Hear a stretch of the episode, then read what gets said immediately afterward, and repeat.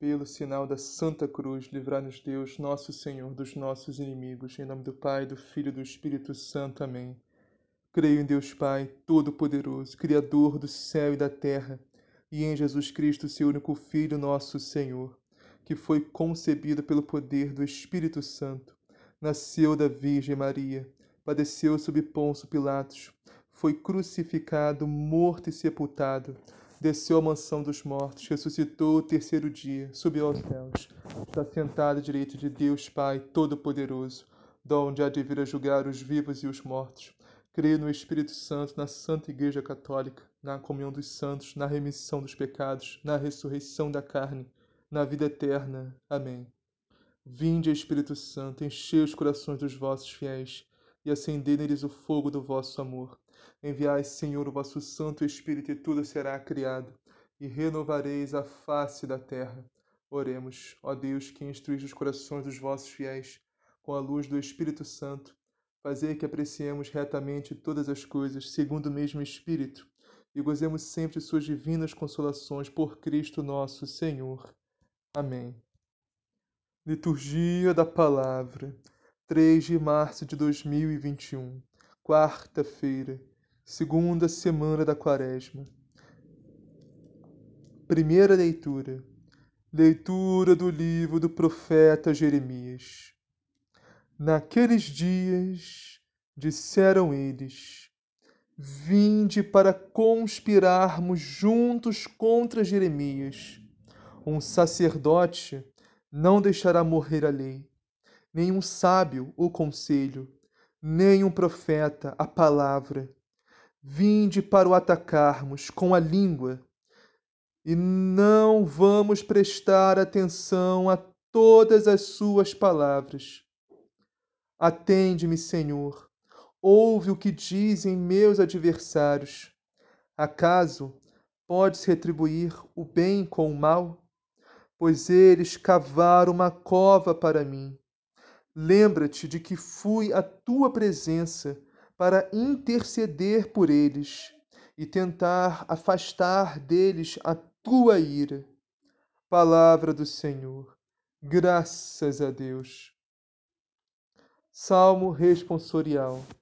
Salvai-me pela vossa compaixão, ó Senhor nosso Deus. Salvai-me pela vossa compaixão, ó Senhor, Senhor Deus. Retirai-me desta rede traiçoeira, porque sois o meu refúgio protetor. Em vossas mãos, Senhor, entrego o meu espírito, porque vós me salvareis, ó Deus fiel. Salvai-me pela vossa compaixão, ó Senhor Deus. Ao redor, todas as coisas me apavoram. Ouço muitos cochichando contra mim. Todos juntos se reúnem, conspirando e pensando como vão tirar minha vida. Salvai-me pela vossa compaixão, ó Senhor Deus.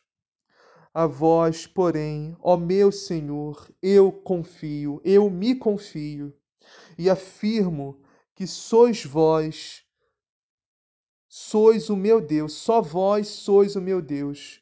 Eu entrego em vossas mãos o meu destino, libertai-me do inimigo e do opressor.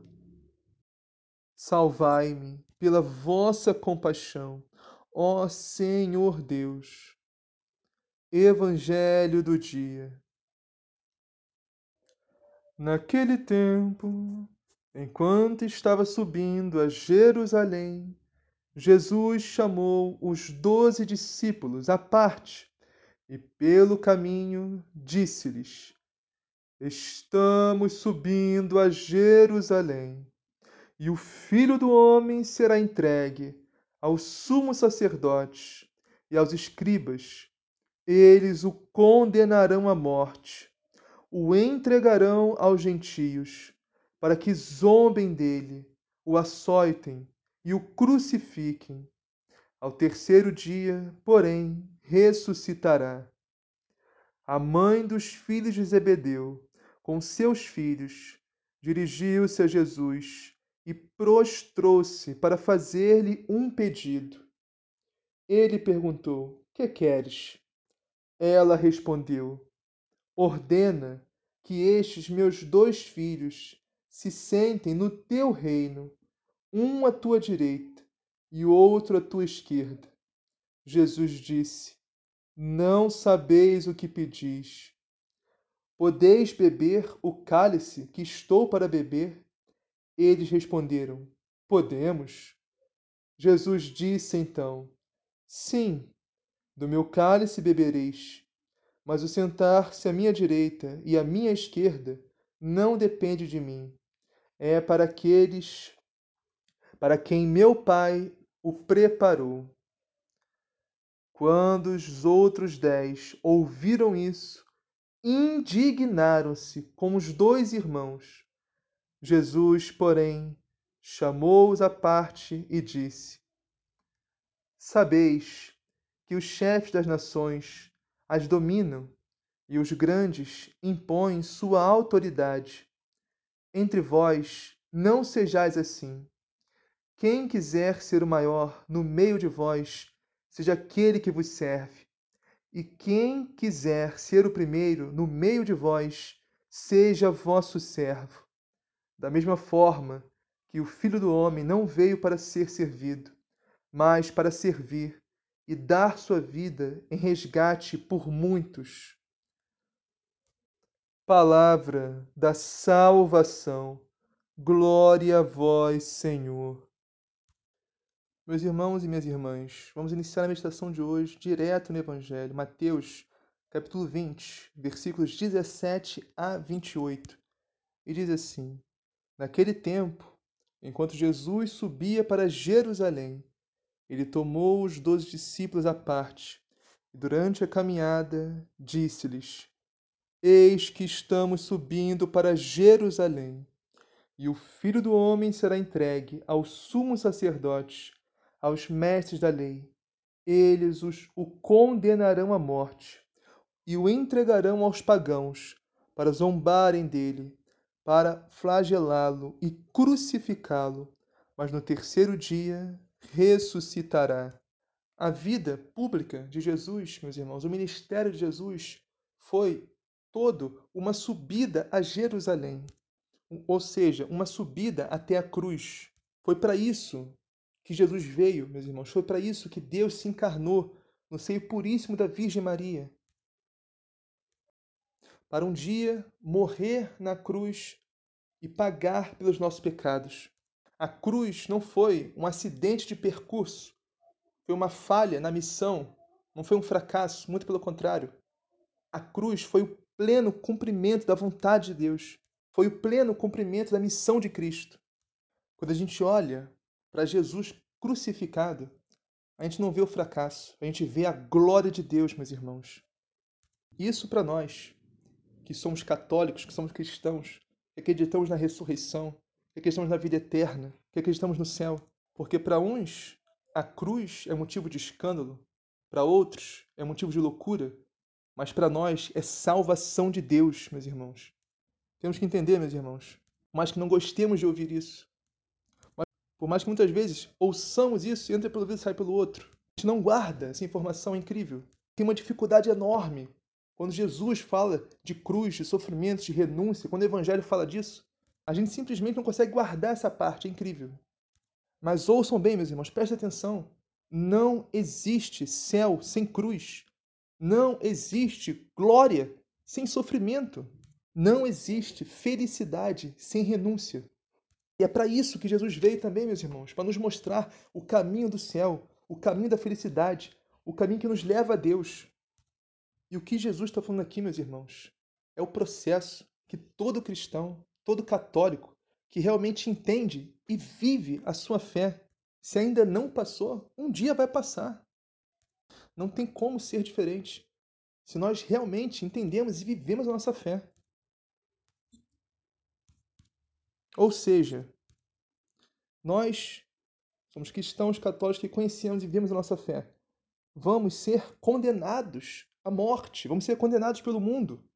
O mundo vai nos condenar, o mundo vai zombar de nós, O mundo vai nos flagelar. E por fim, o mundo vai nos matar, nos crucificar. Isso tudo pode ser no sentido literal da palavra? Pode sim, como aconteceu. Como aconteceu no início do cristianismo, nos primeiros séculos da nossa fé, da igreja. Como aconteceu nesses 2000 anos de igreja. Tantos homens e mulheres, santos e santas, que derramaram seu sangue por Cristo e pela igreja. Tantos mártires. Mas aqui eu estou falando do martírio vermelho, do martírio de sangue. Isso pode acontecer no sentido espiritual também. Ou seja, aí estamos falando do martírio branco, do martírio que todo cristão é chamado a passar. Que embora não derramamos o nosso sangue, literalmente, nós sofremos, somos perseguidos, somos caluniados, somos injuriados, somos zombados, somos flagelados. Somos perseguidos, somos condenados pelo mundo por viver a palavra de Deus, por viver o Evangelho, por viver o que a Santa Igreja ensina. Mesmo assim, a questão não é fácil. Mas as pessoas acham que é fácil seguir a Cristo, mas não é. Se nós realmente entendêssemos o que é o seguimento de Cristo. Por isso que Jesus nos disse, quem quer me seguir, renuncie a si mesmo. Tome a sua cruz e me siga. Porque ninguém vai chegar ao céu sem passar pela cruz, meus irmãos. Ninguém vai chegar ao céu sem passar pelo martírio. Seja ele vermelho ou branco, como eu falei. Seja o martírio de sangue mesmo, derramar seu sangue por Cristo pela igreja. Seja o martírio diário, cotidiano, do mundo. As zombarias, as perseguições, quem não conhece a Deus. A verdade é, mesmo, que quem vive no mundo nunca vai nos entender. A não ser que ele mesmo tenha essa experiência com Cristo e mudem de vida e se convertam. Caso contrário, nunca entenderão. Olha o exemplo da primeira leitura. Jeremias foi interceder pelo povo, foi pedir a Deus, foi pedir pelo povo a Deus. O povo queria matar ele. O povo conspirava contra ele. Por isso que Jesus ora, por isso que Jeremias ora a Deus e diz, Senhor, pode-se pagar? Acaso pode-se pagar o mal? Acaso pode-se pagar o bem com o mal? É justamente isso que está acontecendo. Jeremias foi tentar fazer o bem para o povo e o povo quis pagar ele com o mal. E essa é a cruz, mesmo, de cada cristão, mesmo, de cada católico, que realmente vive a sua fé. Nós nos esforçamos para fazer o bem, para viver a palavra de Deus, para viver o Evangelho, os ensinamentos da igreja, fazer o bem ao nosso próximo também, mas recebemos o mal. E temos que abraçar e beijar essa cruz, meus irmãos, porque foi isso que Cristo fez. Jesus, que é o amor encarnado de Deus, que nunca cometeu nenhum pecado, que nunca fez mal a ninguém. E os homens, né? E nós crucificamos o amor de Deus, matamos o amor de Deus. Então, meus irmãos, por favor, vamos começar a enxergar a verdade da palavra de Deus, a verdade do Evangelho de Cristo, a verdade da Santa Igreja, a verdade de Cristo. Não existe cristianismo sem cruz. A verdade, meus irmãos, é que muitas vezes, né, nós queremos, nós pensamos, nós pedimos, né, um cristianismo só de graça, só de milagre, só de bênção, só de paz, só de prosperidade. E esse não é o cristianismo de Cristo. Esse não é o Evangelho de Cristo, meus irmãos. Esse é um falso cristianismo, meus irmãos. Esse é um falso evangelho. E quem prega isso é um falso pregador, é um falso profeta. Em nenhum momento do Evangelho, pode ver, pode procurar. Jesus disse, não, vai dar tudo certo, não vai ter problema não. E tudo paz, tudo amor.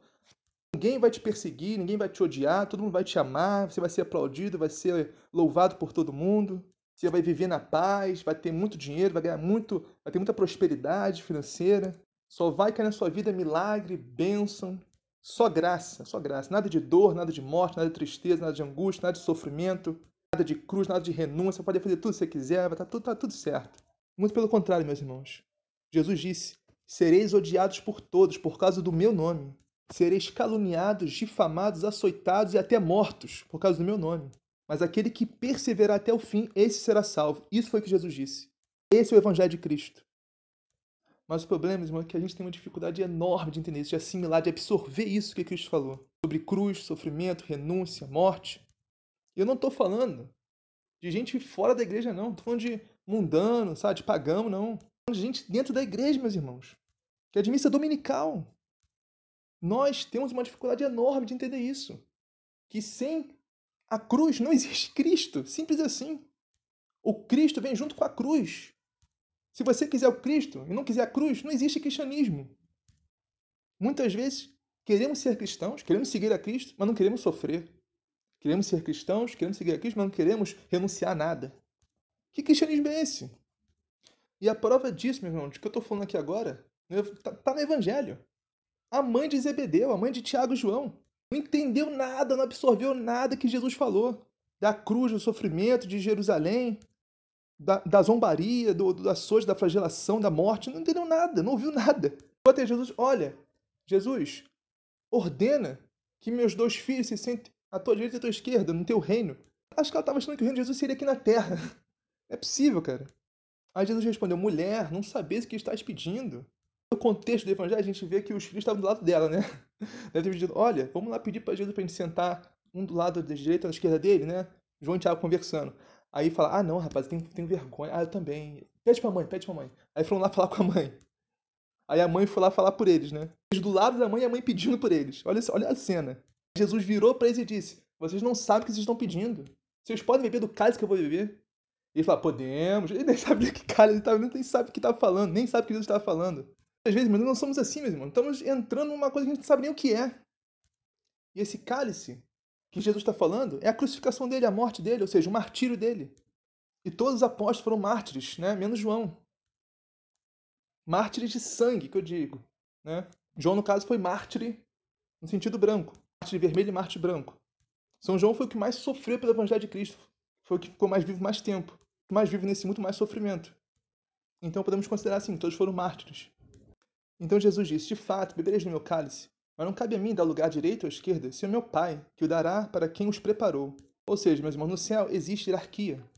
E esse lugar, à direita e à esquerda de Jesus, estão ocupados pela Virgem Maria Santíssima e por São José, que foram os dois que mais serviram a Cristo aqui na Terra.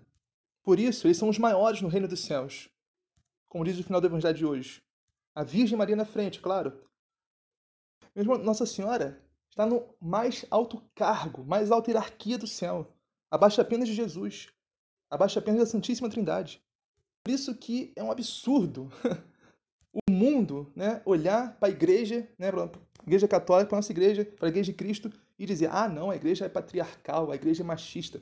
Meu Deus, a gente tem uma mulher na mais alta hierarquia do céu.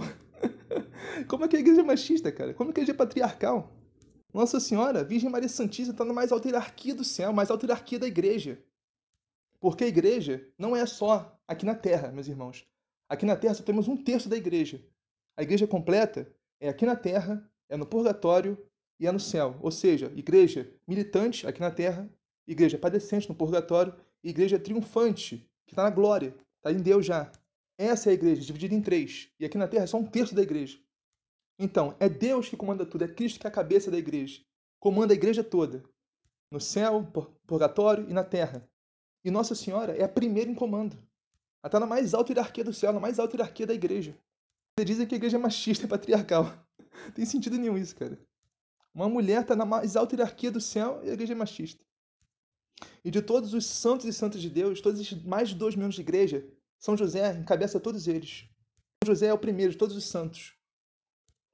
E por que, meus irmãos? Por que Jesus, por que Deus colocou sua Mãe Santíssima, a Virgem Maria, e seu pai adotivo, amantíssimo, São José, nas mais altas hierarquias do céu? Porque eles foram os mais humildes, meus irmãos. Os mais humildes servos de Cristo. Por isso Deus os exaltou.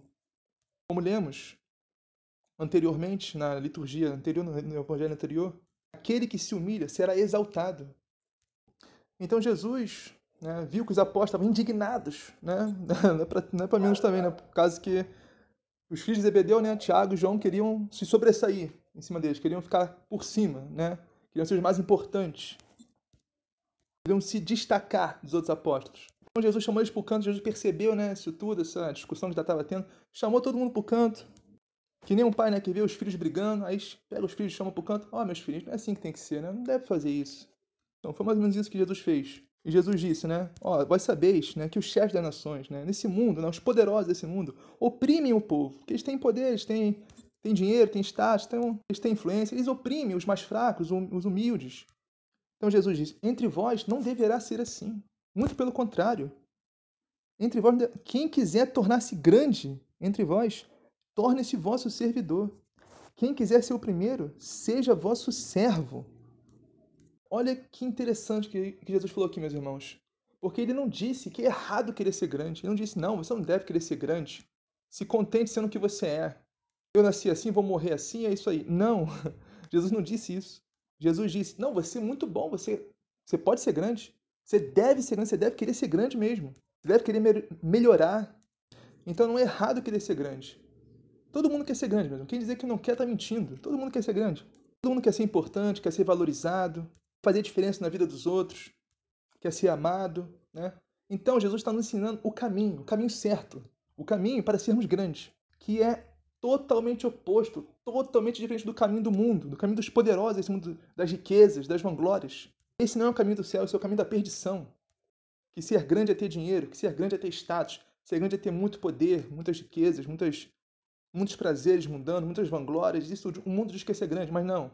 Esse não é o caminho que Jesus nos ensina, esse não é o caminho do céu. Esse não é o caminho para sermos verdadeiramente grandes em Deus. Porque o que é ser grande para o mundo é totalmente diferente do que é ser grande para Deus.